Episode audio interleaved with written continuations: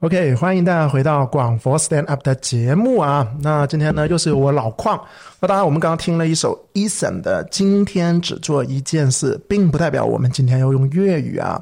而且呢，今天的节目呢，跟平时有一点点不一样，就是呢，我终于又迎来了一位我的节目拍档。他是谁呢？他就是来自于二十四号房评的主理人 Eason。先欢迎一下 Eason 啦。谢谢，谢谢老邝。啊，是的。二十四号房评到底是一个怎么样的机构呢？也想请 Eason 先跟大家分享一下，是不是讲广州楼市的呢？对，讲广州楼市。然后呢，鉴于我之前啊长达五年的一个踩盘的经验，啊，我踩的盘比较多，所以呢会跨区域楼盘 PK，还有单个楼盘的 PK 啊，分享给大家。嗯，没错。那其实 Eason 呢，除了是目前这个公众号啊，叫做二十四号房评的主理人，之前呢跟老矿也是很有渊渊源的，而且是在老矿的平台上面发过文章，但那个时候用的是另外一个 IP，对不对？对，你可以介绍一下啊。那个时候是以这一个咨询管家杨总管的身份啊，一直在这老矿这里发文啊，写的是攻略型的文章。对，呃，我印象中有我们龙口西小学的攻略啦。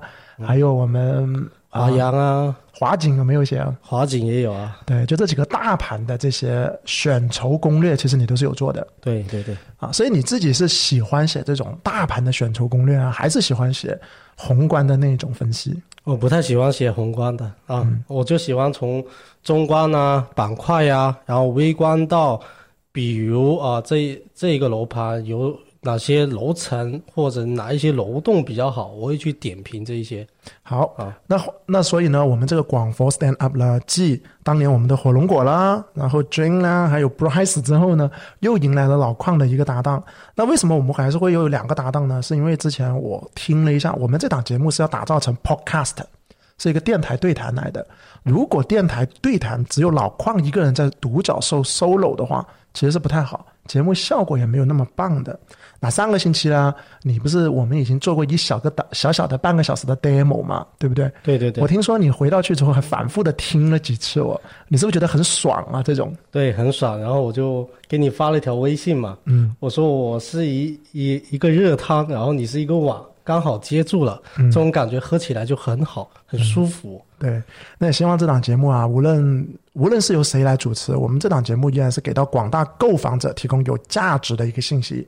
所以呢，大家欢迎大家从全网搜索“老矿教买房”，关注老矿。那当然，我们的主平台依然是公众号的。而 Eason 呢，他的一个主理的一个平台叫做“二十四号房评”，二四号房平，也就是科比的一个粉丝哦，对不对？对对对，啊，喜欢科比超过二十年了啊。嗯，好，OK，那我们呃。之前呢，我这一首歌曲刚刚叫做邓啊，不对，是来自于陈奕迅的《今天只做一件事》。为什么想点这首歌呢？嗯，因为哦，我觉得确实做什么事情都要专注的啊，就是你你的专注点在哪里，你的收获就在哪里。我不止今天要做这一件事情，我可能今年或者未来几年都要做一件事啊，就专注。写文章好，那所以这个 Eason 本身你的 IP 就跟陈奕迅的这个英文名，其实两者是结合在一起的。对对对，OK，不妨告诉大家，基本上 Eason 的歌我都会唱。哦，是吧？那下次我们 KTV 的时候还是要听一下，或者下次我们可以引吭高歌一下了，在我们的开场曲的时候啊。对，刚刚邓呃，刚刚那个我为什么会想到专注呢？是因为今天正好我跟我的一个偶像邓浩志，嗯，邓总聊了一下天。那当然，我跟他聊的话呢，其实呃有一些行业的一些交流了。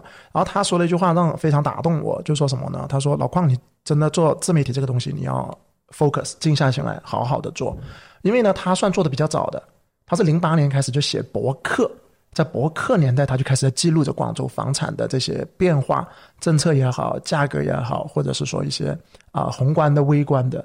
那到现在他自己说了，呃。”广州楼市经过这几轮有几轮的涨和跌，嗯，像他这种持续在写的存活下来的不多的，不多，真的是不多。所以就像这首歌，陈奕迅的《今天只做一件事》，我们一审也跳了。邓总今天跟我聊天，也让我确实想到这个事情，也送给大家。好，OK，那进入我们第一个环节啊，话不多说，那就是温故而知新了。温故而知新呢，依然是要读出上一期电台节目的三位评论区的精华节选了。那麻烦由 Eason 给我们读出来是哪三条啊？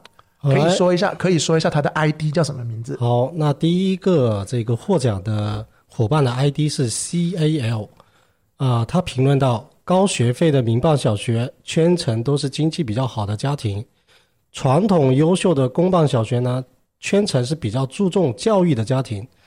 好的民办小学需要较高的学费，好的公办小学需要学位房，两个圈层孰优孰劣，还真不知道。那老邝是这么评价的啊，老邝评价别去贵价民办，攀比和老师势力也非常严重。这一个已经是很多高总价的业主跟我们吐槽过的，家庭经济无法决定广州 GDP 那一种，慎重选择。OK，好了，那没错啊。刚刚这位呃，我的一个评论就是尽量的不要去选择贵价的总价。然后纵管怎么看呢？民办的贵价的民办跟知名的贵价的学位房，呃，我还是会这样去选择，就是我会通过总价去筛选跟我小孩在一起的家长。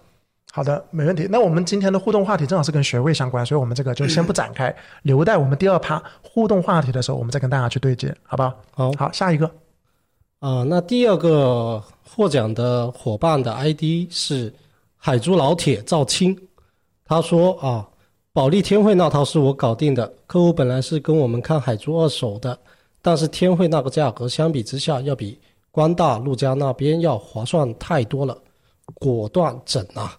嗯，那没错，这是啊，对，你说老范的评价是啊，去年十二月底买新房，算是小小的抄底。嗯，因为当时我分享了老矿心目中二零二一年五个让人印象深刻的楼盘，嗯。其中呢我就挑了保利天汇，而且我也分享了，就是我们去年十二月底帮一位客户六万五千八的单价入了一套东北向的次顶楼二十楼那非常划算、啊，九十八方的一个户型，因为现在其实它还有尾盘的，但现在尾盘都是那种三楼啊、二楼、四楼那种低楼层，对，所以那个时候我们在去年年末的时候能挑一个高楼层次顶楼，对于这个小伙伴来说也是 OK 的。非常好啊，因为我有一位邻居，嗯九万的价格套现就去买了保利天汇的大平层。嗯，那不错不错。啊好，OK，继续往下啊。好，那第三位获奖的伙伴，他的 ID 是 July 啊。我记得你以前一直强调住头分离的，如果你已经有学位，不要烦，要么租学校附近，要么在公司附近。投资的话，是不是去金融城那些比较合适？这样会不会收益更大？那老邝的评价是我估计你还没有小孩。试问一句，你会住头分离十到十五年吗？嗯，是的，因为呢，我当时在上一期节目里面分享过，我的孩子是在呃东风东嘛，就目前是东风东啊，明年不知道是不是的一个学位房。那我上班呢在南州这边，我到底应该买哪呢？我是应该买天河的东部啊，还是买我上班的地点呢？甚至于说还是买回我们东山那边？那所以这位 July 这位网友呢，他就会建议老邝住头分离。但我觉得住头分离，我觉得比较适合的还真的是没有孩子的时候。当你有了孩子，孩子要读书的时候，你试想一下，你真的那个搬家啊，或者是啊，这个是很麻烦的一个事情。还有小孩的适应的过程啊。对的，因为小孩子如果他在小学阶段里面，如果突然这样换了一个环境去搬家来住，其实对于他来说也不一定。他可能每天上班呃每天上学的时候跟着是一帮固定的小伙伴，对吧？也熟了，你这时候你又搬家，其实不是说特别好的啊。OK 了，那以上这三位呢，就是我们上一期节选出来的精华评论。那上一期的精华评论里面呢，有一位呢是我的客户啊，不对，说错了，应该是我们的小伙伴海珠老铁赵青。所以另外两位网友 C A L 和 July 都可以获得由广州的除甲醛品牌全子超人送出的全屋免费检测。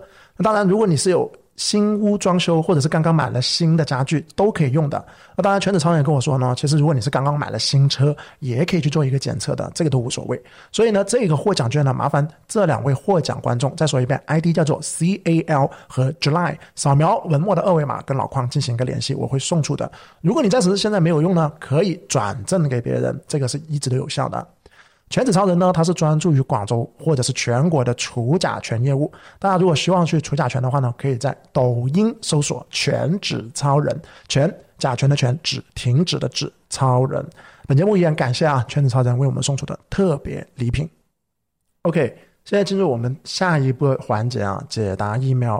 首先呢，强调一下我们的 email 地址依然是 tiktok 二零二幺 at 幺六三点 com，take t a k e take talk。T A L K Talk，二零二一 at 幺六三点 com。读完今天这两封呢，因为我们今天会解答两封的，之后呢，我们还有五封未读邮箱，所以呢，大家如果希望找我们即时回答的话呢，依然是直接找我们付费咨询。而如果你不急的话呢，你是可以发邮件到上面的 email 地址。今天的 email 地址呢，今天的 email 邮件呢是有一点点长的，因为第一封的话，我我数了一下。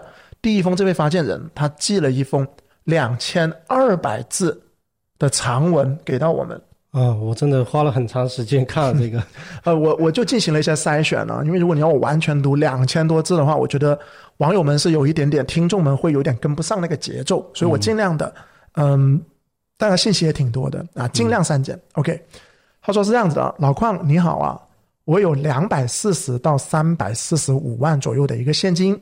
想买呢，总价在五百到七百五十万的房子。我们家庭情况是这样子的：我们是已婚夫妻，一个男孩呢刚刚两岁了，奶奶呢跟我们一起住的，那爷爷已经不在了。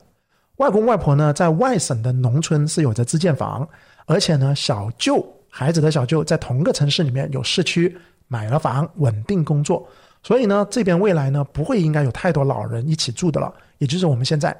一两公婆再加上一个老人一个小孩，总共四口。男方呢，他的工作地点呢是在天河智慧城那边的互联网行业，就算未来变化，也应该在天河区内，比如说珠江新城到科运路，又或者琶洲。而女方呢，她是体制内的，工作地点短期内会在越秀的海珠广场，半年后大概率是在东小南，远期看呢，两三年可能会搬到花都或者立教的南州中间。花都呢，或者立交会再建新的一个分部，女方去了的话呢，事业会有更好的发展。所以从十年的这个长周期来看，女方的工作地点可能是在海珠区，也可能是在花都区，主要看组织的安排。男方的税前收入呢，大概是七十万，税后的话呢，是两公婆加起来啊，是四到六万之间，因为这是要看年终奖啊，两公婆加起来的税后收入在四到六万。我们的家庭出公积金呢是已经拉到满的了，一万出头，而且我们家呀整体的消费是在七千元左右每个月，手头上的现金呢现在总共加起来应该是有两百四十万的，而如果我们向我们的亲戚进行一些拆借啊，可能能够最多，还有我们卖掉股票，最多可以去到三百四十五，也就是手头上的现金是两百四到三百四十五。那现在的话呢，我们就希望买一个总价五百到五百七十万，但是如果上了七百万之后，我们整个家庭的积蓄就被掏空了，个人感觉有一点点虚。现在我们看房呢，看了很多呀，因为男方呢他的工作是需要经常加班的，而女方下班时间比较早，基本上都能够六点钟就能够下班，所以倾向于让女方少一点通勤的时间，有更多的时间来照顾家庭。总结如下。那我们呢，就对孩房子的一个要求，按照优先级是这样子排的：第一，地理的位置要迁就女方的通勤；第二，有电梯的花园式小区；第三，中上的一个学位；第四，楼龄不能太旧，我的底线是二零零二年；第五，我一定要有个主套，就是两个卫生间。那目前看过的房子有哪个呢？有梅花园惊喜板块的。怡兴花园、云山新景、香博广场、云景花园、天河御品，这些都看过了。赤岗大堂板块呢，就看过信步闲庭；广州大道南就看了逸景翠园和叠彩园；东晓南呢看的是和森怡景，还有英豪花园、锦丽居；工业大道就看的是第三金碧和保利花园。其实对于这几个地方的板块，它又列出了很多优点跟缺点。这地方呢，老关就不详细的说，但是我就想说他自己总结了一下。他说啊，个人目前有三个选择。如果是考虑近期的通勤，那么 easy 的模式就是挑叠彩园或者第三金币五百来万的三房；hard 模式呢，就考虑逸景翠园的西区六百来万的三房或者七百来万的四房。但是呢，我买别人刚刚涨完的房子，感觉有一点点有价无市，我不是很舒服哦。那如果我考虑我远期的通勤，那么我觉得可以考虑一下宜兴花园五百来万的三房。老邝，如果是你，你会怎么选呢？那以此，你还有没有更好的选择呢？嗯好了，以上呢就是这位网友的，你发现没有？其实老邝已经节选了好多没有去读的了。OK，杨总管先来了，有什么看法？呃，首先我看他这个看房的一个轨迹啊，有点像我买第一套房的时候看的啊，嗯，就是看看的房太多了，然后呢，他也不像我，就是很很强硬的是往核心区去去挤啊，他是北北北边看了，南边看了，东边东边我看一下有没有啊，嗯、东边没有没有看西边看了啊，基本是这样。啊。那我我我给他的一个看房轨迹法应该是从海珠往天河公园看，看完觉得不行了回海珠啊。东小南这一带是基本是不用看的嗯啊。那呃，如果因为现在这些信息啊，我要补充一点啊，就是其实他的税前收入、家庭税前收入加上一些股份收入的话，要去到一百二十万。没有税前是税前是呃税前是一百，但是呢，但是呢，这个东西你要知道，税前你扣了税之后，嗯，其实基本上也就是七十来。对，然后你的股票那个东西呢，中概就是中国概念的这些，最近互联网你也知道是跌得很厉害的。，我在看的时候，我就希望他赶紧，应该是抛了就比较好了啊。呃，不一定啊，因为他可能对于这种员工啊，就奖励他们的这个股份有一个限售期的，嗯，所以这个我觉得先不要去做一个判断吧。OK，你继续说。好，那基于上面信息，其实我是有三个问题的啊。三个问题呢，可以说是问题，也是对他的一个指引啊。比如说，呃，第一个问题就是，呃，小孩现在两岁，那延伸出来的就是，你虽然提到只是中上的学位，那你是否有二胎的打算？如果你有二胎的打算的话，你稍微重参一下学位的话，也是比较划算的。嗯啊，第二个问题，男方的收入是女方的三倍，那么是否存在女方把工作换到智慧城或者金融城一带的可能性？啊，或者适当的考虑降薪这一种，啊啊，这里两个问题啊，这两个问题就这两个问题，嗯呃，如果如果换成是我啊，那我换成是我保守的我，其实一景西区啊、会是我的最优选。其次呢是这个金穗啊、为什么？因为啊、选广州大道南的话，毕竟它的位置摆在那里，它去琶洲、去金融城都比较方便。然后呢，无论你是持有五年还是十年啊，它都可以很好的吃进一些涨幅。然后小学的学位呢，也是这一个可以说是呃进琶洲最好的小学，就要比所谓的客村呐、赤岗啊这一类省一级小学口碑要好很多。嗯，然后呢，呃，往江南西呃就是江南西赤岗十二宫那一呃江南西昌岗。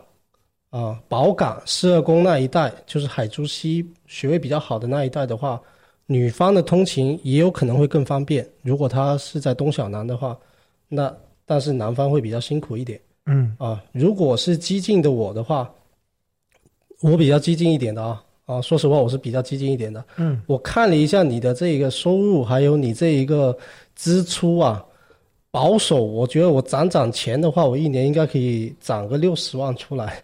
嗯啊，那按你这个二点五倍的一个杠杆的话，再加上借借一点钱，也就是说，其实你等一年的话，你的购房的预算是可以提升一百五十万到两百万之间的，对吧？嗯，那如果你但凡是去到九百万的话，那我都会推荐你去这个赤岗或者滨江东啊。呃，滨江东一带呢，虽然说小学是大家会比较诟病的，但现现在呢，初中是出了一匹黑马，就是你但凡能够去到滨江东的生源呢，一般都不会太看重这一个小学，啊、小学自己都能教啊，就是他们纯粹去 PK 这一个初中，啊，那滨江东你可以看看富力银喜啊，一百一一十六的户型啊，有江景需求的，你可以看一看海晴湾啊，海晴湾那边刚好还有这一个海珠最好的小学啊，这一点也刚好符合你的需求。那如果你真的再激进一点的话，能够超过九百的话，那你可以去一下赤岗，啊，赤岗这个丽园雅庭的 A 栋、一栋啊，会展西岸啊，啊，一千万以上你可以看看嘉信啊、红景 B 区啊这些，啊，对你相应的来说，还是希望它啊、能够等多一年，然后相应的存多点子弹，然后上更大的杠杆，对，还是比较激进的打法。对，还有一个就是我刚才提到了一种可能性，就是女方有没有换工作的可能性。嗯啊，虽然她是在这一个体制内，那换个区可不可以？啊，如果可以的话，那么其实你们的这一个这个幸福度都会大幅提升。就他如果换到这个金融城或者智慧城这一带的话，那么如果你们呃选盖板的话，就选中海康城；升级版的话，你就选奥体东对应的这个华润或者龙湖的部分，对吧？嗯，啊，OK，还有没有补充？没有没有，这是我对他这个邮件的一个解答。好的，到我了。首先呢，第一个啊，呃，我推测呢，女方应该是银行体系的，因为他也说了分部嘛，那这个应该就是银行那边的了。好，Anyway，不管他什么工作呀，嗯、我反而不建议他太激进，因为他他的家庭主要收入依然是来自于先生。嗯，他发邮件的日期呢，其实是今年年初的时候对，啊，二零二二年一月份的时候发邮件给我们。那一月份跟现在三月份是两个完全不同的一个事情，因为他先生是做 IT 的，听他这样说做 IT，做 IT 的话呢，在这个阶段，你只要不被裁员，甚至你不降薪，其实都已经是阿弥陀佛的了对，啊！因为现在大厂的这个裁员是非常的，是真实的。这是真实的，对，所以我个人呢也是会建议这位小伙伴不要去太激进，甚至你里面说了一句话，你说上了七百万之后，你整个积蓄被掏空了，你个人的感觉是有点虚的，所以就光凭这句话，一般发邮件给我们的人，他不会说，呃，就他有这种想法的时候，基本上老黄能够判定这就是他的一个底线来的。你万一家里面发生一些重大的疾病啊，你可能应对这块的话，就不知道你有没有配齐相关的保险呢、这个的话，我们先不展开。但根据你这句话呢，老邝个人的建议，我是不建议你太激进的。但是我想点赞这位小伙伴啊，这位小伙伴真的是很专业，你觉不觉得他的发邮件，其实他的逻辑是非常清晰的，两千多字他把它写下来，而且它里面还配了住房公积金的月供的那个详细的比例，五年的、十年期，老话没读出来而已。他这份他这封邮件一开始是家庭情况的介绍，有收入、有人口结构，还有通勤的地点。第二个，他会对于他目前的一个嗯看房的一个过程进行了一个排序，就是想要的东西进行了一个排序。彩盘的细节点，他也点评了，每一个楼盘他都有点评优点缺点，对，我没读出来而已。最后，他在有一个框架里面，它是有个 Plan A、Plan B，还有一个远期的 Plan C，还自己给他划分的 easy、hard。对，那由此可见，这位小伙伴，我觉得大家呢听这个邮件呢，你一定要向他学习，学习他这样子的一个逻辑。整个的话，就是我觉得是非常棒的。OK，那选说回你买哪个地方了？其实呢，我觉得你里面提到的，呃，我比较掰它排的这个顺序，就是地理位置、女方通勤优先，然后会考虑到一个中上的学位。其实如果你换在是六百来万，就不要超七百了吧？不在七百万这个预算里面，你说，呃，要学位的话，很多新房其实有可能会踩雷的。对，新房是有很多不确定性在那里，所以你还是要挑回市区。那市区就是天河、海珠、荔湾、越秀，就这四个地方。但是你在六百五，说实话，你在越秀你住起来，你就只有那种没有太多尊严的了。对，啊，呃，电梯的两房或者是加装的三房，只有这一种。荔湾呢，大家也知道，房价上面的涨幅是比较弱的，可能会让你的资产跑跑输给全市的平均值，所以我觉得不建议你去挑。你要挑的话，其实六百五在荔湾能够挑到它最好的乐贤坊小学的嗯，贵贤上品，九十方六百五十万你是挑得到，但是老邝是不建议的。天河呢，你在六百五这个价位里面，说实话就不是你这个价位去玩的事情了，要兼顾学位，要兼顾三房带主套，就不是你这个价位要去玩的。七百五以上。对，所以你比较适合的，我依然觉得在不超你的总预算、留有一定余地的情况下，六百来万吧，应该还是挑海珠是最适合你的。啊，海珠最适合你呢。我也同样的，我觉得逸景翠园或者叠彩园那边是，呃，刚刚杨总管也说了，金益什么金税啊，金税金税那边也也是 OK 的。在曲阜旁边。啊，对，因为你说你现在心理上面你觉得买了别人涨的，你心里面有点过意不去。但我想讲，这种只是心态上的一个东西。你说，你说它现在涨了，好，我们假设另外一个观点，一景翠园真的跌了。但请问，当一景翠园跌的时候，你是置换过去的，嗯，你要卖的那套房子其实也是卖不出去的，嗯，对不对？你卖的，你你现在要买六百五十万，你其实是要置换。那你在置换的那个过程之中，其实你卖出这套房子，也就是因为在正好处于广州一轮主升浪二零二一年这个行情里面，所以你才好卖。因此，你想试想一下，时间如果拖得越久，如果你要换到逸景翠园，你是越来越难的。所以没有关系。你现在卖出这个房子跟逸景翠园之间的差距，随着时间一定会越拉越远。因此，此时不换，难道你五年后再换吗？难道你孩子两三年之后一才能够换吗？不一定的，你马上要五五呃两岁了，四年之内必须要买到学位房。所以我觉得没有必要想太多，该换就换。这三到四年里面，我不觉得逸景翠园还会回到疫情前那个价格四万多啊，这是不可能的事情来的。所以就不要想那么多了。那当然，你说呃，你想买到最低点，这是难度很大的，这个事情是难度很大的。但你既然有置换的需求，该买还是要买。至于其他一些推荐，具体房源上我就不给了。呃，板块上我再说一下吧。光大花园的一期啦，富基富基广场啦，千禧富力千禧，甚至于说翠城花园，在你六百五十万这个价位里面，都能够调到一些三房的。但是呢，并不是每一个都有主套，有一些你就要牺牲一下你最后这个要求。你说你希望主套了，好不好？所以以上呢就是老邝对于这位小伙伴的一个解答了。那欢迎大家呢，依然是有疑问的话呢，发邮件到我们的邮箱地址：tiktok 二零二一 at 幺六三点 com。每一期呢，我们会最少解读一期一封邮件，今天是解读两封。解答完今天两封呢，我们还有五封未读邮件的，所以呢，欢迎大家找我们付费咨询或者发邮件给我们。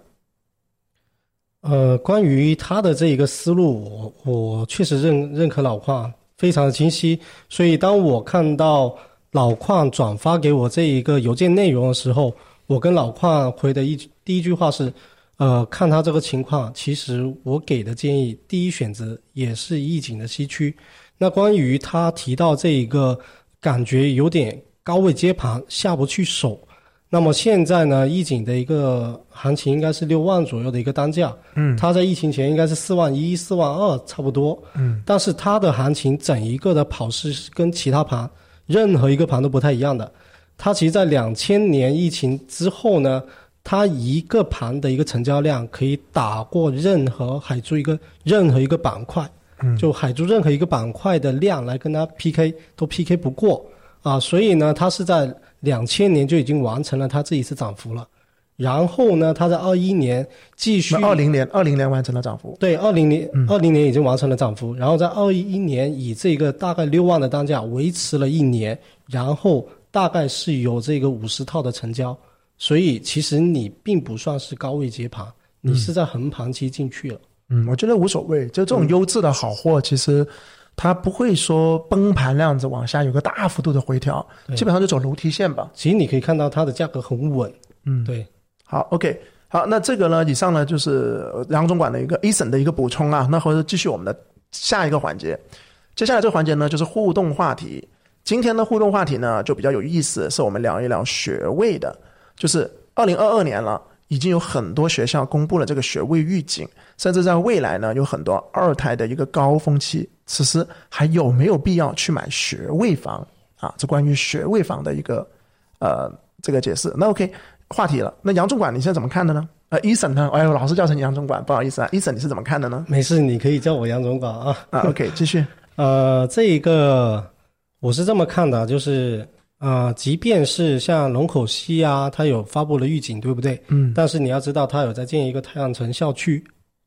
呃，入学高峰开始了，买不买学位这一个，我觉得分两类人。就是如果你是想去炒房的话，其实这一次的行情呢，已经告诉我们了，其实你有比炒学位房更好的选择，就是炒产业聚集地，对吧？那么，如果你是适龄儿童的家长，那么。你还是得买，如果你看重教育的话，你还是得买。就好像我之前有分享过的，啊，所有其实所有去买学位房的家长，他们其实都是在筛选跟他，呃，志同道合的家长而已。然后同时你要看到，其实呃，国家发布的很多很多的一些，比如说双减啊，等等啊啊，比如说在四三零的一个中央政治会议提防止以学区房等名义炒作房价这一些啊，你要分析一下背后的意义，他想做什么？他其实无非是想做第一，防止炒房；第二，促进教育的公平；第三，他是需要精英的，对不对？嗯。但是如果你说到啊，说到教育公平啊，教育公平这一块，他慢慢慢慢可以去做到的是保证基础教育的公平，但是他同时肯定会放任家长去做出一些市场化的选择啊，比如说一定会有一些家长愿意在教育上投入更多的时间、更多的资源、更多的金钱，一定会有一些孩子在他家长的影响影响之下，比其他人更加的勤奋。那么这这两这两件事情，我觉得发生在学位房的领域发生的概率会比较大的。嗯那对于学位房呢，呃，想买的话，我给大家的一个建议就是啊，不要太轻易的去买大面积的学位房啊。如果你是需要呃两房的话，你就买小两房；如果你是呃有一个老人或者两个老人一起住的话，需要三房，你就去买三房，你就不要想着去买四房。或者大平层的都不要想对了。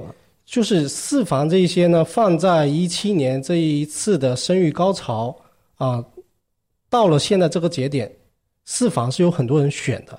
但是你要想，就是从呃放开二胎一七年之后，其实它只获得了两两到三年这个生育率比较高的是一个窗口，但之后呢还是走下坡路的。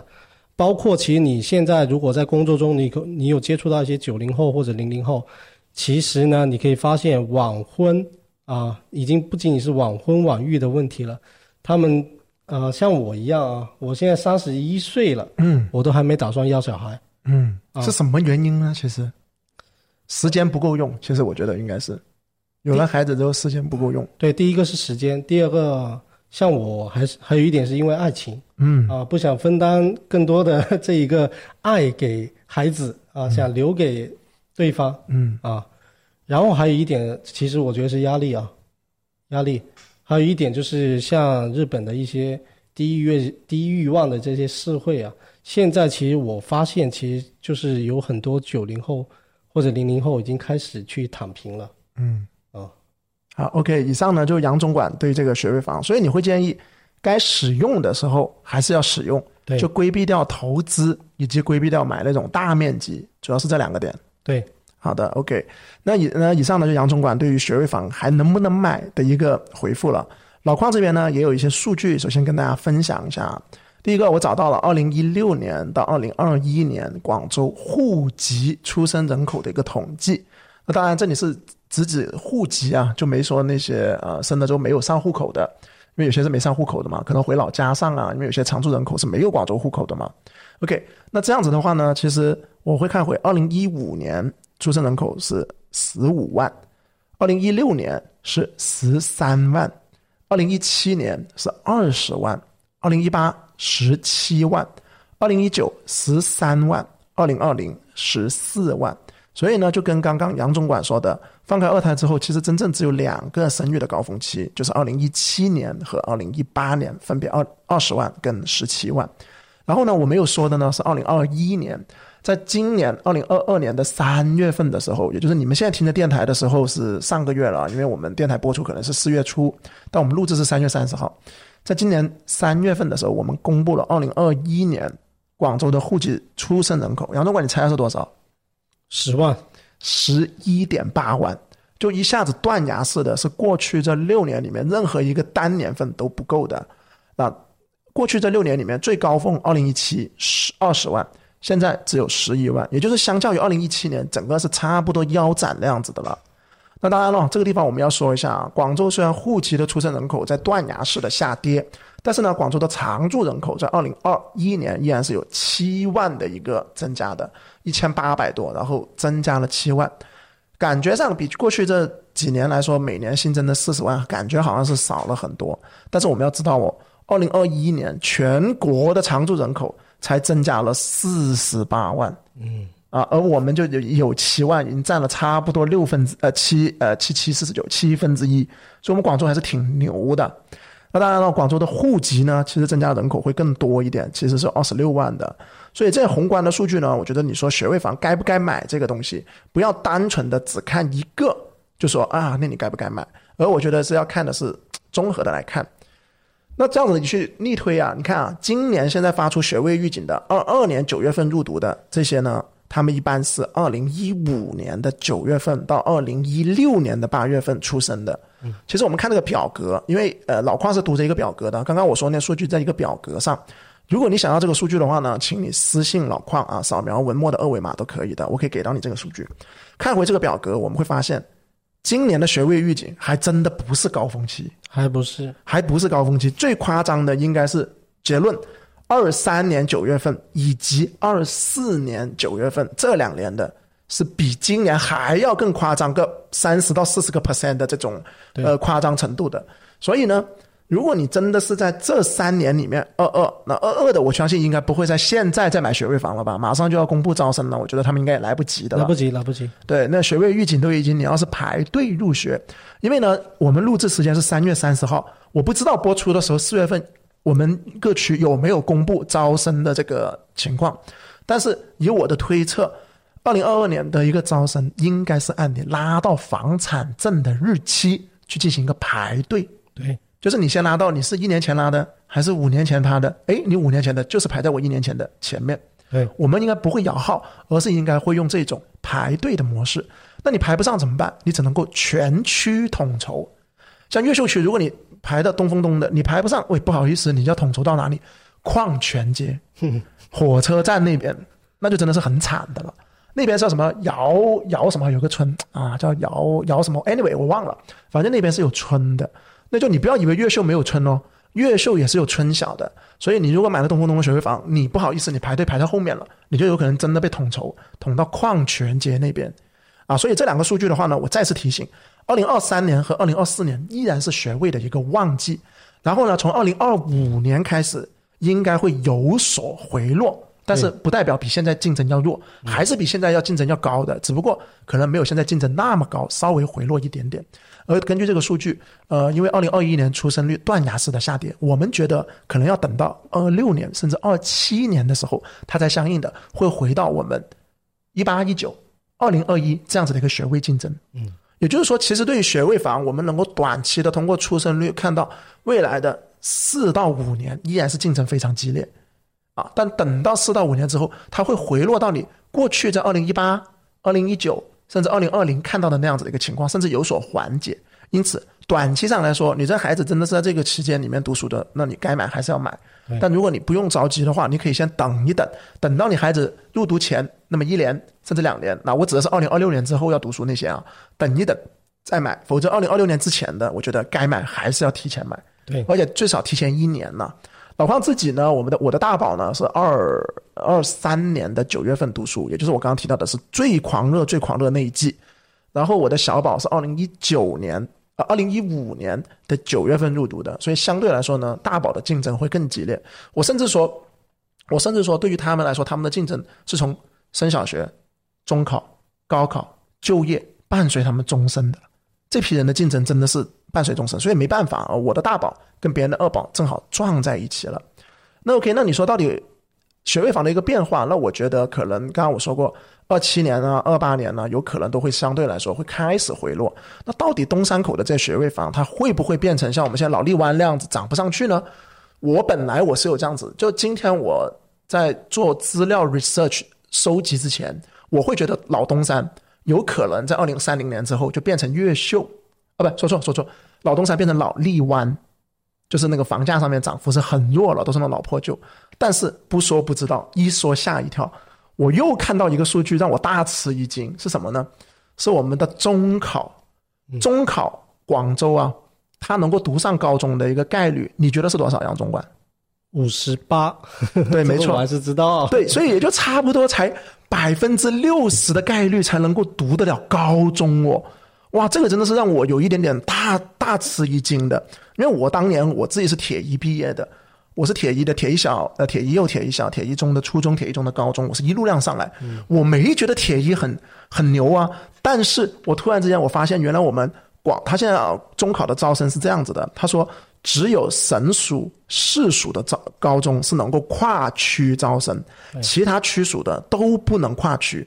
哪几个是省属、市属呢？也就是我们经常说的广州八大名校，分别是华南师范大学附属中学，就是华附；广东实验、广雅、直信、二中、六中、广大附，加上我们铁一，正好这八个，只有这八个可以跨区域去进行招生，剩下的其他的不好意思，你七中也好，你培正也好，你只能够去读你本身这个学，呃，就你只能够去招生你自己小学这个区域内的一个生源。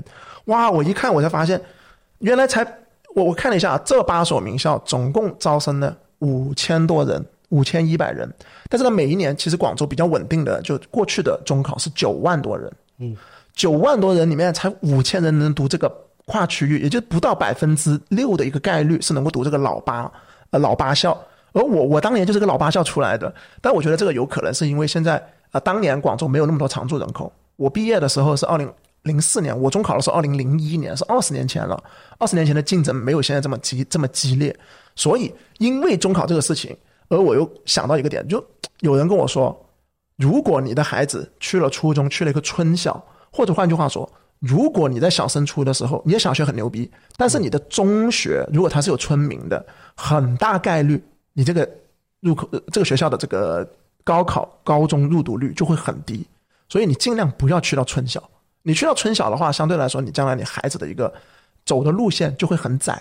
那当然，我们也知道，其实你也知道，高中这个入读高中这个入读率那么低，其实是国家希望有一部分人能够去往蓝领对那个方向去走，因为不要那么多人去读本科，这是这是国家的一个策略。所以啊，我我当我今天我最后一个结论就是，老邝的结论就是，如果是我我的孩子二零二三二零二三年和二零二五年，我还是会选择卷。我还是会让他在小学阶段，喂，这个没办法的我，我真的发出肺腑之言。我一看那个入读率不到百分之六十才能读高中，我不能接受我的孩子不能读高中哦。所以我我没办法，我一定要卷。因为我自己我回顾，我从小学到大学这一批学生，这批呃同学里面，小学的可能很多没联系的了，初中的确实有很多人读了职中或者中专，这些人呢有家境原来很好，做生意的。但现在也是打份工，很早结婚，二十三岁就结婚。那你想想，事业有什么大的一个发展？嗯，确实很难。啊，还有的就中专毕业的就去卖衣服，然后也有一些是靠铁路的关系回到国铁，回到我们广铁集团，真的混出什么名堂的真的不多。而高中这边呢，相对来说我玩的最多的呃也是高中。高中这一批的人，因为他很多都是广州本地的，有一定的资产，混的最好的同学里面，确实还是高中这一批。那当然，我不敢说是一定全部都混得好，而是这个比例上面，高中的我我我同班的那些同学里面混的是相对最好的。而，当然大学也有啊，但是大学的话，大家都知道，我是广工，大学的呢，很多人他是逆袭了，嗯，就他从原来那种助学贷款出来的人，然后他能够逆袭，现在到华为，现在到腾讯。那我那个年代，华为招人还是到广工也是招的，有对，所以他们现在在呃，有些是在非洲去出差，那些一年一百来万。是没什么问题的，然后还有股票啊、奖金啊这些东西，所以呢，我自己的一个结论就是，小学这帮可能我真的现在不玩了，初中这帮呢，没有读高中的真的混的比较差，高中这些是现在的精英，我们是我我身边的精英现在都是高中这批人，大学就是一个逆袭，所以真的知识改变命运，这点你同不同意？同意。所以你看，现在其实很多家长他们的竞争点是放在初中的。嗯，是我原来我是没有给到这个，我原来我觉得我给我的孩子，哎，读个东风东，然后我培养他的课外啊，我培养他的兴趣爱好就好了。但现在我发现不是这么一回事哦。但是好就好在呢，你东风东，说实话，你真的就算你是去了什么，以前叫东环，现在叫做什么东风实验。东风实验，嗯，你你再怎么说，起码我心里面有个安慰，就是这个说句有点得罪人了，没有春晓。嗯。啊，当然有哦，有杨吉春哦。哎呀，漏了一个杨吉春。OK 啦，这个不做什么地域的一个排斥啊。但是这个东西，反正呃，我自己听完这个之后，我我个人会觉得，呃，我对这两个二娃，我对我两个孩子，我还是会卷，我会走上卷这条路。嗯，我也会卷。嗯，这个没办法的，这个东西，好吧？OK，所以大家呢，嗯，如果你们自己要换房呢也好，或者是要买学位房的也好，我觉得。不一定要非要听我们两个这个没有过过来经验的，也可以去问一问一些老师。比如说我这次我我上次不是说了吗？我二零二二年我要完成一次置换，我原来我就想着我要不然就是买，呃东风东旁边的，要不然就买我上班兰州这附近的，要不然我就买滨江东，嗯，就是呃两点之间中间最短，就所以就是取近孩子近我，或者是取中间。但是我今天研究完这个数据之后，我发现我要好好的去跟我的孩子聊一聊。去跟我当年的老师去聊一聊，因为我当年还有很多老师，呃，教我的时候，现在还在这个教学的这个岗位的铁一的，所以我初中的也好，高中的也好，我跟他们去聊一聊，然后让他们的一些观点能够反馈给我，然后到时候我在有空的时候写些文章啊，电台啊，跟大家去分享，好不好？OK，那以上呢就是针对这个学位房到底该不该买，我们两个分别给出了自己的一个建议啊。不知道能不能够给到大家一个启发呀？你可以当我们吹水，也可以当我们聊天，因为这一个部分呢，我们不会给太多楼市相关的什么房源推荐，因为这个我觉得更多的是一个观点的一个碰撞，好不好？然后，中国还有一审这边还有没有什么补充？还有啊，你说啊，不会给这个具体房源的一个推荐，但是呢，像这个越秀的学区，它在之前是划了一个大学区的啊，对啊，分了五个学区，嗯，那我会建议你就买第一和第三学区。尽量靠近珠江新城，然后像之前华阳，我写过文章，我是花了大篇幅去讲这一个中轴线的迁移的。嗯，就是其实你买华阳或者龙口西，你真的仅仅只是买学位吗？你把这一个龙口西或者华阳搬到龙洞，或者搬到呃这一个银河园那一带，你去看一下，它能能不能卖现在这个价格？它会折价多少？我估计大概至少会折价个七八折吧。嗯啊。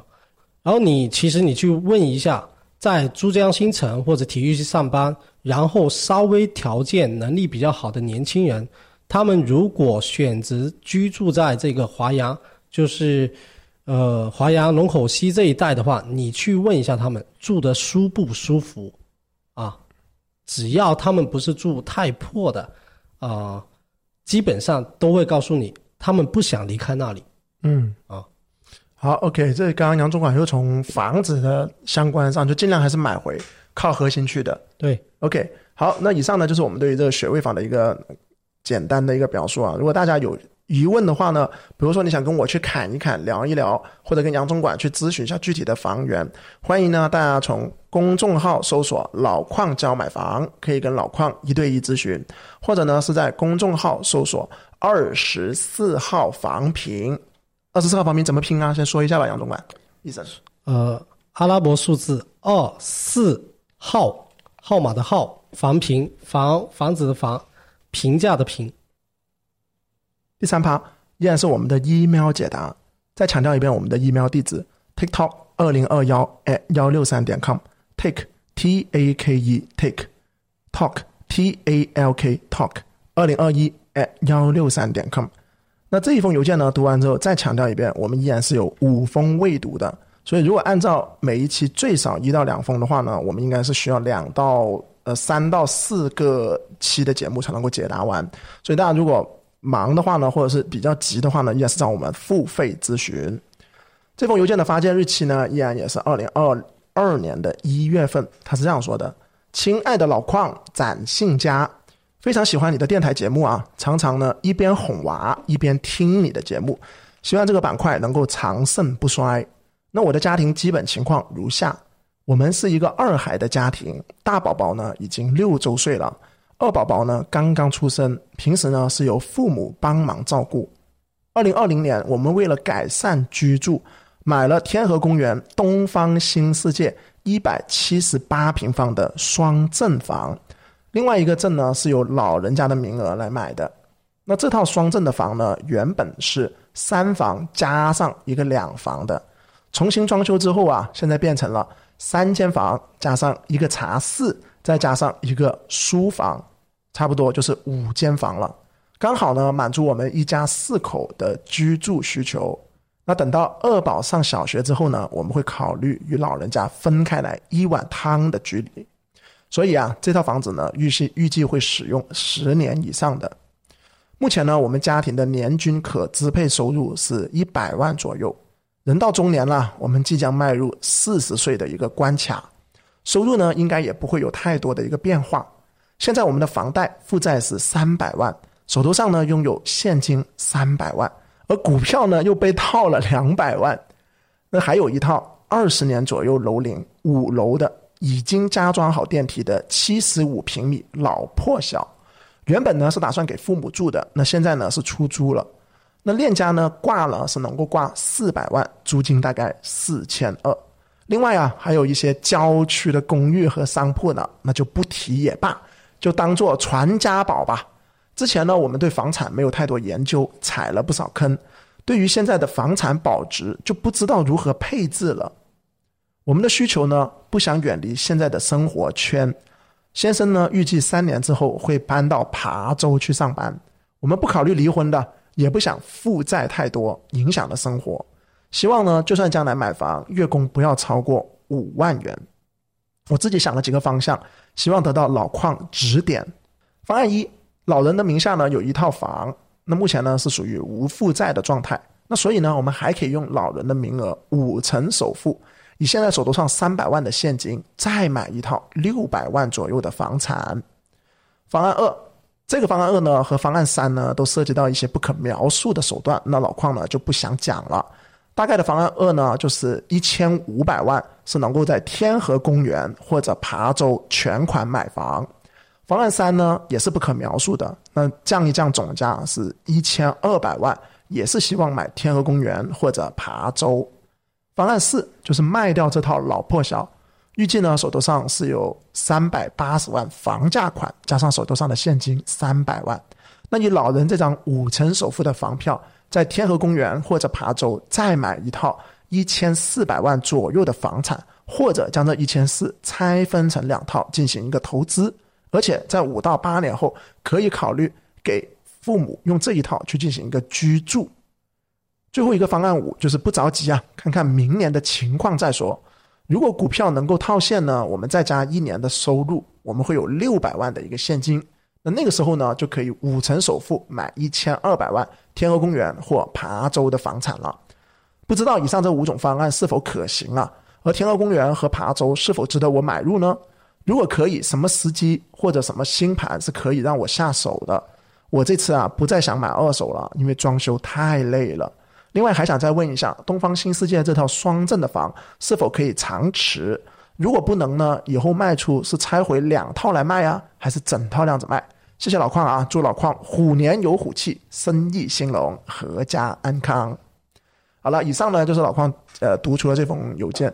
其实这封邮件呢，它的 email 的标题应该是叫“中年夫妇如何家庭资产配置”。嗯，就对自己的感受就是一个中年的一个状态。当然，呃，这个我们不能说完全是中年了，但是因为它里面的方案其实是有五个的，方案二和方案三呢，因为是不可描述的东西，所以我们就姑且先不论。但是反正总价就一个一千四，一个一千二，对吧？就我们知道这个东西就可以了。好，那杨总管一审这边有什么样子的一个看法？对他方案二和方案三这一个啊不可描述，但是。我们只要确定终点嘛，至于你怎么到啊，这是你的事情啊。然后呃，我想问一个事情啊，在这里你可能解答不了我啊，就是呃，我会见到一些双证的物业，比如说这一个金沙洲的汇海，比如说这个同福的兰亭啊，星河湾呢？对，它所谓的双证物业呢，是仅仅是为了当时规避的规避一些税税费做的。它并不是一个真正的二加三房，所以这我呃，在这一个东方新世界这一个户型我是没有看过，所以我不确定是它如果啊没事，它这个呢，它其实不是双正房，它其实是买了一个三房，再买了一个两房，然后把它打通了。哦，如果是这样的话，那那确实不用担心。嗯啊，但是因为我看到有一些确实它就是双正房。然后它从中间一切割，变成两个户型，很不好用，都不好，通风极差。对，我知道，我知道，就像那种刀子。是的，那 那种刀户型。对，那种的话呢，其实我们叫传统意义上，它是呃两套房子是在一起，是不能够拆开来的，拆开来是很很难看的。对对对。但他们家呢是有钱，有钱任性，买两套东方新世界，然后可能一套一百多，一套可能八十，然后加起来一百七十八。嗯啊，不说错，一套一百一百七十八，这样加起来反正一百七十八是。套两套打通是这个意思。对，因为天鹅公有看的不少，像这种双周物业我是没看过的啊。嗯，OK。然后如果是这样的话，我倒倒不建议你就是急着去卖这一套。然后呢，呃，先解决最后那一个问题啊。如果到时候要卖的话，我建议你提前把它改回来，一定要提前改，别想着会有啊、呃一个人拿着两个房票去买你这套房，不可能啊！或者新是世界这么贵，或者是由中介刚好撮合到两对客户，一个要买两房，一个要买三房，这种难度是极佳极呃极大的。嗯，所以我建议你就是你到时候出手，你一定要先把它改回改回原来的户型、啊，再分开的去出售啊。然后讲回这一个呃这一个配置的问题啊，我其实我会建议你就是方你的方案四啊，这个老破小。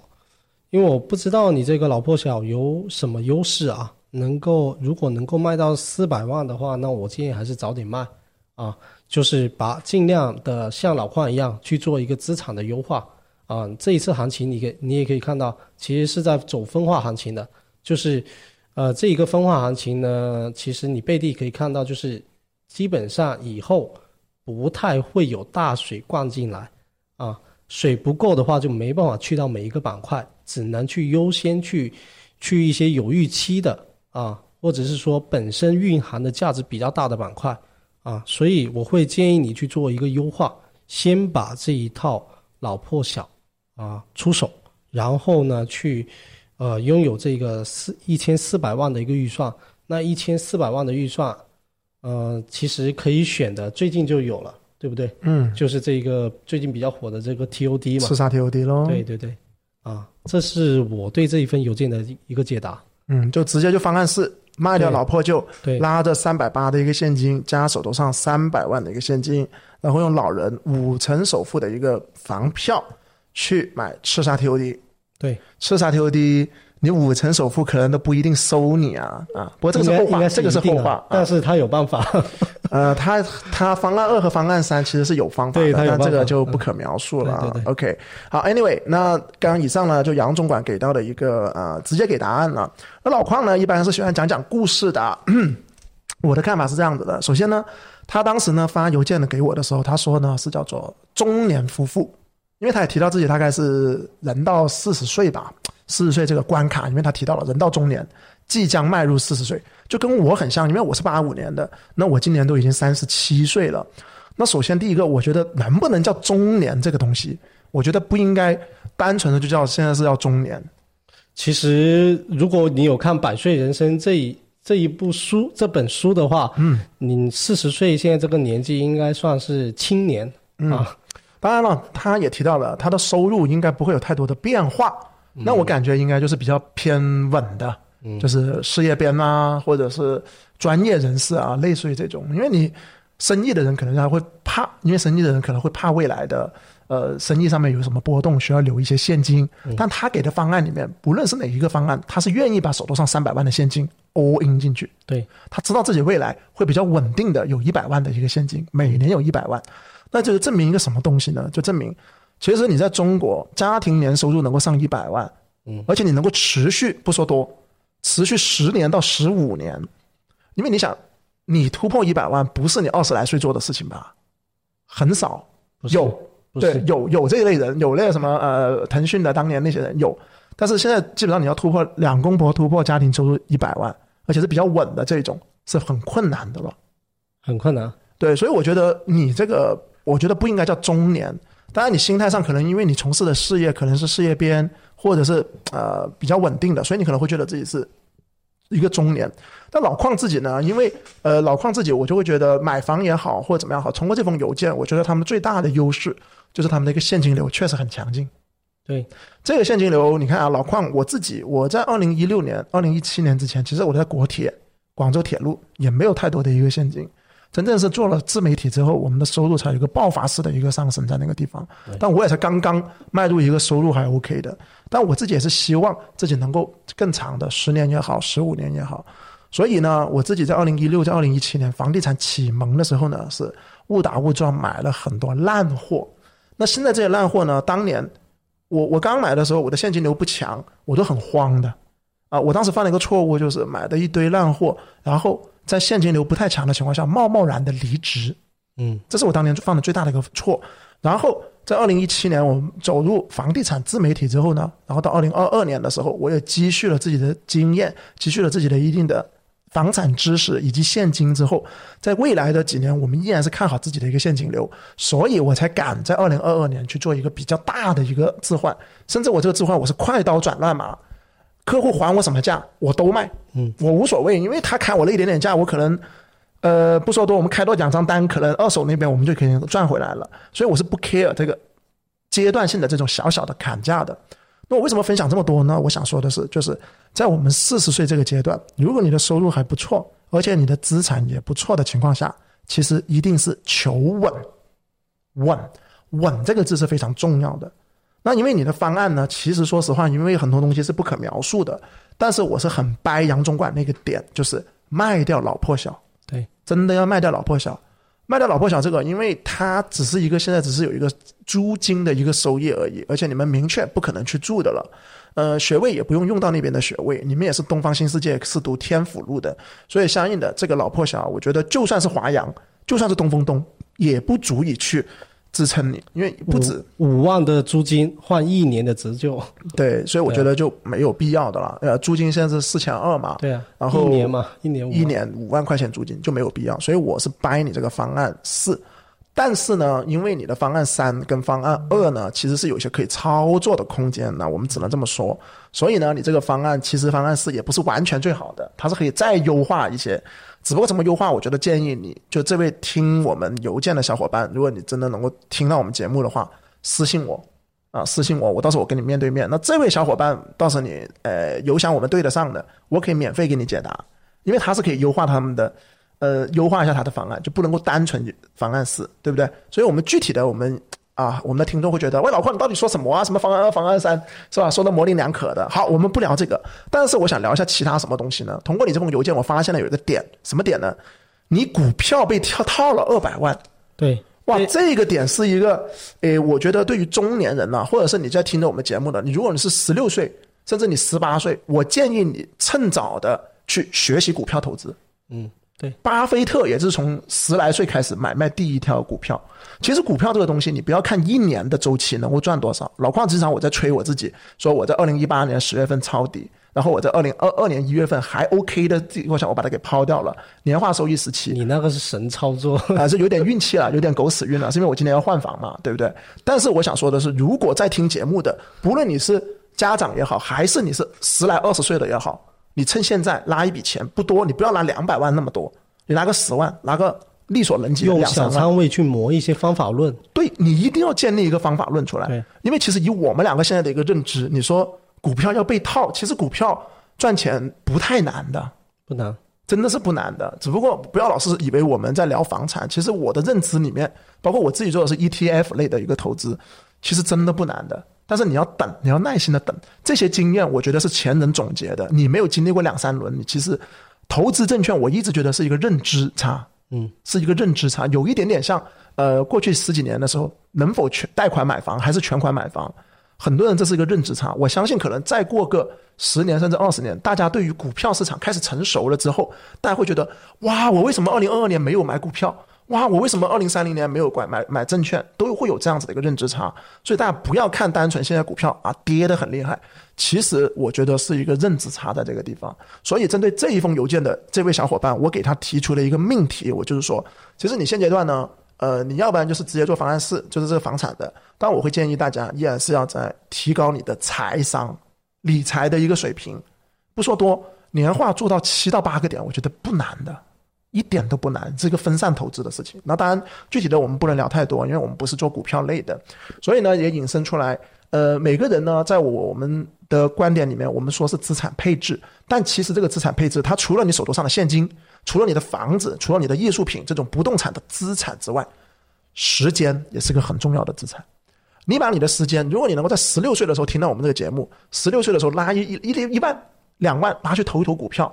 其实这个经验是对于你来说是个非常重要的一个时间成本来的。那这里呢，老快再引申一下啊，我的一个导师啊，南京的米克这个外贸培训的这老话，他曾经就说过一句话，他说我们普通人呢就要建立一种财富观念，叫做三元理论。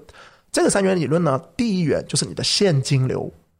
你如果年每一年家庭年收入能够稳定在一百万，不说多，稳定个十年已经很牛逼的了。那第二轮呢？第二元呢，就是证券投资了。证券投资到底是炒股还是配置低风险的 ETF？这是个认知差。但是年化达到十个点，甚至聪明一点点的人达到十二个点，真的一点都不难。最后一个就是，当你赚到的钱，你可以短期内通过第二元的股票去放大。然后最终你依然要放到第三元是什么呢？就是固定资产房子了。当你建立一个这样子的一个三元，你不断的去滚，呃，现金流，然后通过股票市场阶段性的放大，然后最后买到房，那这样是个最好的一个操作。当然要做起来的话，老邝呢也呃也正在去这样子去尝试。所以我觉得这是一个很大的话题。如果大家有兴趣，可以私底下再聊。但是今天这封邮件呢，我们从这位中年夫妇的资产配置里面去引申出来了关于学习、关于时间、关于证券的一些看法，希望能够帮到你。啊，医生有什么补充？对，关于这个三元理论呢，我觉得前面一二元执行的最好的，现在网上比较火的一个。人叫北京吵架啊！我每天下午三点准时看他的朋，看他的这一个公众号。时仓时仓呃投资吗？从五十万亏到八万，然后从八万做到现在四千三百万，啊，这个太特别牛啊！OK，好，你还有没有补充？没有。OK，好，那以上呢就是我们这封 email 的一个解答了。依然呢，希望大家有提问的话呢，可以发邮件到我们的官方邮箱 TikTok 二零二幺 at 幺六三点 com。T A K E take T A L K talk 二零二一 at 幺六三点 com，我们依然会在每一期里面最少解答一封，是由我们两位分别给出自己的一个看法。目前的未读邮件呢，依然是有五封的。好，节目来到最后啊，依然是我们的有奖问答。先公布一下上一期有奖问答的一个答案。上一期呢，老匡在做节目的时候呢，情绪非常的激动，甚至爆了粗口的。那当时呢，我的呃问题呢就是。请问老邝在做房产自媒体之前从事的单位是在哪个单位上班呢？依然是有很多小伙伴都答出来了，就是广铁集团。哎，你知不知道为什么我我当时我会报那样子的一个出口？是因为我觉得一个好的单位，它其实就像一个好的团队一样，它其实是看人的。嗯，就我在哪个地方工作，就年轻人呢，在职场上，我觉得其实要看的是人。因为我今天呢看到有一篇文章，是一个。北京的中年 IT 男他失业了，这么一个文章，我不知道为什么最近大数据总是给我推，因为好多 最近。对，我不知道为什么大数据可能监测到我是这种中年人，我我也被监测，很多给我发这种什么呃北京的或者是 IT 的中年失业这种文章然后，让我去读，然后我看完之后呢，我就觉得他他在里面提到一个，他去了大厂之后，真的叫大厂，就是他变成一个螺丝钉了，嗯，他自己的能力 coding 的能力在不断的下降。真的来了裁员，把你裁掉之后，你你原来做管理的，像做 IT 的有管理经验的，你在市场上你找第二份工作没有用的。别人为什么不要年轻的？是不是？所以我觉得到了一个公司，并不是说那个大厂不好，并不是说互联网的不好，而是你就算在互联网，因为听我们的节目其实是有很多互联网的员工，我知道的。我会建议大家，就是你就算你在那份工作，你忙的九九六也好，你忙的你自己非常的辛苦也好。你要看你这个环境能不能给你带上持续的一个上涨，持续的一个进步。你的人生是否不可回撤的？你如果你今年没有觉得自己去年傻逼，其实你是失败的。对，没有成长。对我，我一般是隔个一天我就觉得上一天的我很傻逼了。嗯，OK，那那你那你特别厉害啊！所以在一个好的单位里面是能够让你成长的。老邝当年在广铁就是一个不好的单位，是让我不断堕落的，让我有一个热血青年变成一个。哀叹人生的一个，当时三十岁的差不多是中年了嘛。其实稍微大一点点的公司都会有这种情况，就是你很容易成为一颗螺丝钉。对，所以当时我就在广铁里面，我就呃离职啊。OK，那是上一期的那个有奖问答，就是广铁了。那这一期的话呢，我们的有奖问答是什么呢？有奖问答就是 Eason 他所在的这个房产自媒体叫什么名字？再说一次啊。伊森，我们今天新的这位主持人，他所在的房产自媒体到底叫什么名字？如果你在这期节目一直开从头开始听的话，是能够答回答出来这一个话题的，对不对？对，不能回答出来也回去听一听，对，回去回放一下就 OK 的了。好，本期呢，我们依然会送出三位这个面对面的，第一个回答对的呢，会送出老矿原价两千九百九十九的面对面一份。那第二位回答的呢，就送出我们 Eason 原价九百九十九的面对面一份。第三位呢，就获得我们啊咨询师原价四百九十九的面对面。所以这一期依然是三个啊率先答中的小伙伴能够获得这个。那，当然，如果你之前呃提问已经已经获得，因为我们现在发现有人专门回答问题的时候是之前已经获得过的了。那当然他也会跟我说，他说：“哎，老邝，让我退回出来。”啊，他就选一个贵一点点的，就是选老矿的，然后就把咨询师的原来的退回去。那所以呢，我提醒，如果大家之前呢已经获得了，那尽量呢也没关系，但是说呢可以跟我们再说一声，好不好？OK，好，那以上呢就是我们第一期的节目啊。那节目我看了一下时间呢，我们也录了一个多小时了。伊森今天第一次跟老矿去做这样子的一个互动，你自己感觉怎么样？稍微有点紧张呀，还有很多想讲的话没有讲出来。嗯，没事，你呃，节目最后还有没有什么想补补充的？就针对刚刚上面这三个环节里面，有没有还想补充的东西？嗯，我我我是这么觉得啊，就是无论我们讲学位房，无论你呃说呃买哪个房子有没有压力这一些啊，你终究会归结为一个问题，就是你有没有买对房。嗯，那你有没有买对房这个事情，只要你买对了，你当下。那个时候你做的那个选择，你可能会觉得啊有点懊恼，但是放长时间来看，你最后会发现你是对的。所以其实最后归结为一个问题，就是你有没有买对房。那有没有买对房这件事情，你永远要记住一个事情，就是买房就是买地段。嗯啊，不要被太多的声音混杂。你只要记住记住一两个字地段，好，基本上不会犯错。好，我我给你再分享我最近的案例。呃，正好一审这是最后一个补充，我又想到了一个东西是什么呢？我最近有个客户，一千万的一个总价，嗯，他们看的呢是呃关云关浩府的这个新房，也也能买得到嘛？一百来方的都能够买得到，七八万的一个单价啊，一百来方有关云的有关浩的，我给他们推荐的是摩碟沙板块的会展西岸，嗯，他们两位有一个想法，就是十年后会展西岸谁会买？他们觉得楼龄太老了，零四零五年左右的一个楼龄，楼龄太老了。十年之后谁会买？然后我就说，哎，楼龄这个没关系的。你看珠江新城，就算零四零五年的有一些，其实问题都不太大的。对啊，这一次照样跑出来了。对，但是他说的是什么？你租成现在二零零四、二零零五的这些房子，你是正值壮年，现在十五年左右、十七年左右的一个楼龄。但我现在买入一个十七年左右的一个楼龄。十年之后，哇，大哥，二十五到三十年的一个楼龄了哦，还会涨吗？这一个事情啊，就是它有点一根筋了。就是你一定要持有十年吗？如果你发现稍微有点行情上来了，然后已经达到了你的一个止盈点了，你不出手吗？对吧？房子这件事情，我是觉得你千万不要把它当一个孩子啊，它其实就是具有金融属性的。你稍微看准了时机，然后有更好的产品出来了。然后你刚好手里有现钱，可以向上去做置换升级的话，你非要持有一套房产十年干什么？你去买一个新房，呃，十年了，真的拿证拿证两年，再持有十年，三年，他也十年了，关云关号都要三年了。对啊，所以啊，这这这一点是最关键的。一套房子你真的要持有十年吗？所以这个没有办法，因为我觉得这个是认知观上面的一个问题。如果是你，你会挑哪一个？会展西岸跟观云关号，我也会挑会展西岸。对我也是这样子挑的。其实放在那一带，它的小区环境是最好的。是啊，而且你爬走，你真的摩天沙那边没有住宅啦，那个地方。对，然后如果是这种丁克家族啊，我还会挑他，让他挑里面的新品。呃，他他们不是丁克啊啊，OK，那是后话了，那个就。所以以上啊，就是反正刚刚呃，我觉得像杨总管说的，一审说的是没错的，挑对房。对，你只要买对产品，就算你买了二手，你只会买稍微贵一点点。